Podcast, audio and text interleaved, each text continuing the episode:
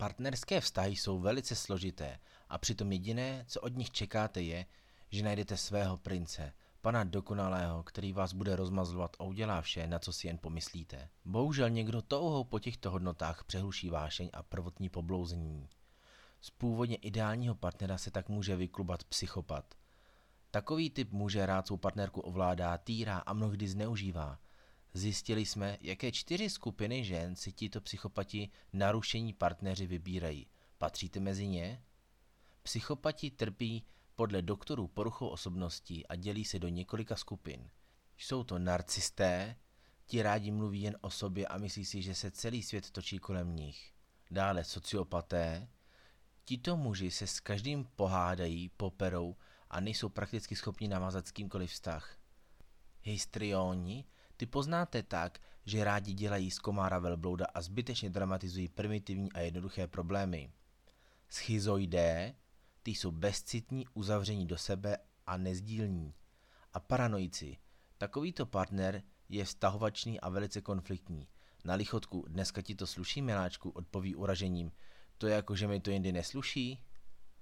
Ne všichni psychopati jsou vyloženě nebezpeční, závisí na míře jejich poruchy. Všechny ale spojuje touha mít partnerku, kterou chtějí nejdříve ulovit, aby si dokázali, že oni jsou ti samci. Následně ji však týrají a její život je spíše peklo. Naštěstí server SheKnows zjistil, jaké společné rysy mají ženy, které přitahují právě tyto psychopaty. Starostlivé pečovatelky.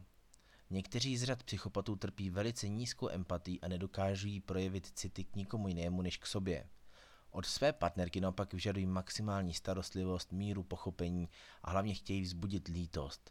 Tyto ženy jsou pak i ve svém povolání většinou vychovatelky, ošetřovatelky, záchranářky a podobně.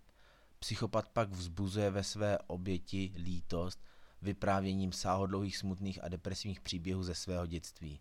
Podle Sandry L. Brownové, odbornice na poruchy osobnosti, však hledají tito psychopati pouze někoho, kdo jejich problémy bude řešit. Za druhé, ta, která měla těžké dětství. Druhým případem je, když má těžké dětství žena a vyrůstá například v rodině alkoholiků nebo byla týrána psychicky, fyzicky nebo sexuálně zneužívána. Tyto ženy bývají velice častým cílem psychopatů, jako by si v životě neskusili již dost.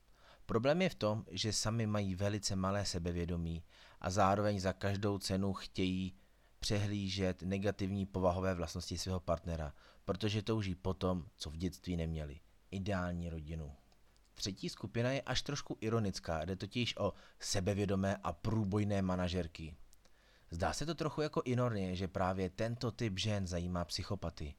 Tyto ženy mají většinou rády pocit nadřazenosti, chtějí mít přelet nad vším a dlouhou dobu skutečně tento pocit mají a je to i ve skutečnosti tak. Jenže psychopati si bez problémů dovolí i na velice extrovertní manažerku se silnou pracovní pozicí a silným společenským zázemím. Původně taková žena přesvědčená, že ona řídí vztah a svým partnerem může pro jeho nedostatečnou pracovní pozici i pohrdat. Postupem času však začne psychopatovi propadat a zamilovává se stále hlouběji. On je naproti tomu čím dál více netečný a chladný. V momentě, kdy on začíná partnerkou pohrdat, ona po něm začíná více toužit. Odborníci se shodují, že nezáleží, jak jste bohatá, vzdělaná nebo svobodomyslná. Dříve či později vás tento psychopat stejně dožene. Za čtvrté, zaopatřené a osamělé. Rozdíl je, pokud je nám dvacet, to máme velké plány a sny.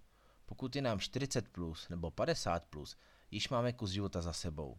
Přišlo mnoho radostí a zklamání a již máme rádi svou pohodu. Během života jsme si již také nastřádali nějaký majetek, abychom si kolem sebe udělali krásně. To, po čem tyto ženy touží, je láska a vztah. Většinou se jedná o rozvedené anebo vdovy. Tyto ženy jsou v nejlepších letech a je škoda, aby byly odsouzeny k doživotí bez vztahu a lásky. Proto jsou ochotny pro trochu citu udělat cokoliv. V případě, že přijde psychopat, který ví, jak takovou ženu okouzlit, cítí se sama jako v ráji. V praxi ale nemusí jít jen o vdovy a rozvedené, protože osamocená žena může být i vdaná. Ze vztahu zmizela láska a partneři jsou spolu jen kvůli dětem nebo ze zvyku. Taková žena, když okusí zase vášeň a lásku, klidně odejde od rodiny a vrhne se do náručí psychopata, kterému sdělí i pin ke svému bankovnímu účtu a ve finále se omluví, že zde má jen jeden milion korun. Jak se zachovat podle odborníků? Problém je, že psychopat ví zcela přesně, co chce žena slyšet. Nejdříve krouží okolo a pozoruje a analyzuje a následně zaútočí. Některé ženy jsou tak bláhové a myslí si, že svého partnera předělají. To je však velký omyl. Pokud on sám uzná, že je nemocný, může se jít ambulantně léčit. Zmínka o nemoci však psychopata může vytočit do nepříčetnosti. I po takovéto léčbě pod dohledem zkušeného terapeuta nebudete mít nikdy ideálního partnera, ale půjde spíše o kompromis, který vás bude stát fyzické, psychické i finanční úsilí. Ve většině případů se prostě vyplatí utéct si co nejdříve a pokud to jde, vzít děti sebou.